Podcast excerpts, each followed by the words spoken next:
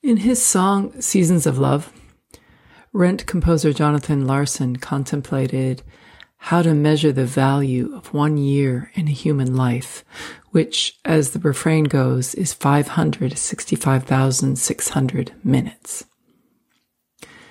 Today, I am contemplating the value of the lessons learned from lives lost and the paradox that there is a gift in grief should we choose to receive it. Today marks five years since I lost my mother. That's 2,629,440 minutes. And though I miss her dearly, I know that she is all around me in everything I do.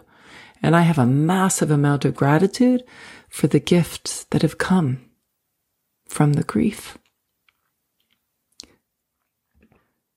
As counterintuitive as it seems, I encourage you, if you've suffered any loss of any kind, to look for the gifts, to look for the lessons, to look for the growth, to look for what has been shown to you through this passage in your life. The gratitude that I have found is the gratitude to have been shown that I am resilient and strong even in the darkest of moments. I am grateful to have grown a deeper relationship with my dad far beyond what I might have imagined. I am grateful to have known the absolute love of a mother, which remains now even more strongly than it did when she was mortal. And I feel her love inside me today and forever and a day. What follows is a replay of what I recorded one year ago today in her honor. Thanks so much for listening. Reverence is the last exercise of a ballet class in which the ballet dancers pay respect to and acknowledge the teacher and the accompanist. It is in that spirit that today I pay respect to one of my greatest teachers. Have you ever thought about what might be different four years from now?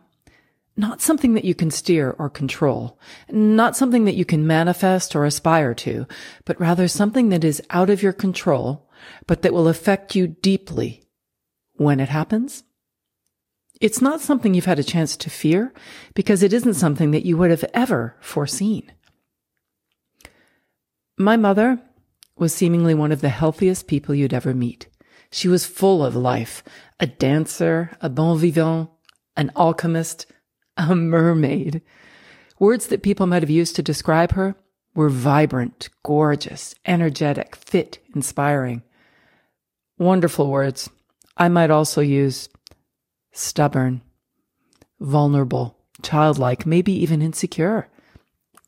She never showed this side of herself beyond the con- confines of her nuclear family. In fact, I'm not certain if it even went much further than between her and I in those intimate moments we spent together dancing in the studio, just because.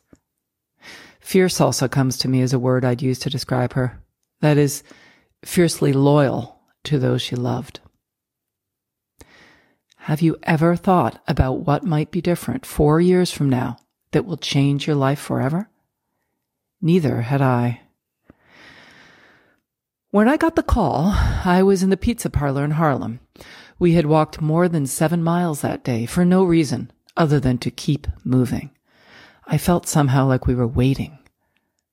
Two hours after I got the call, I was at the airport. Another two and I was by her side. My in- instinct was to try and normalize the situation. Mom hated hospitals and we were all understandably confused about what the heck was going on. Her only symptom was feeling tired. It was almost absurd. I relieved my dad and brother and spent the night in a chair at the foot of her bed. We chatted and laughed a bit, barely sleeping, nervously waiting to see what would come next. Two weeks later, she was gone. Tomorrow, on November 2nd, it will be four years since Mom's final reverence. I didn't plan on writing about her today, and yet here I am. I looked through my notes and discovered a passage I wrote two years ago on this very same day. there really are no coincidences. On Friday, November 1st, exactly two years ago, today, I wrote, She always told me she dreamed about me. It wasn't important what she dreamed, only that I knew that I was on her mind, always. Just as she was in mine every day since that day two years ago when we spoke. Today I am out of sorts. I hadn't actually realized it until just now. If I were coaching myself, I'd acknowledge and validate my feelings. Instead, I sit at my desk in Harlem writing this.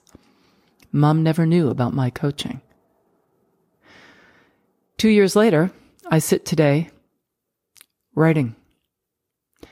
It was unusually dark this morning when I began, but the sun is starting to peek through the November sky now.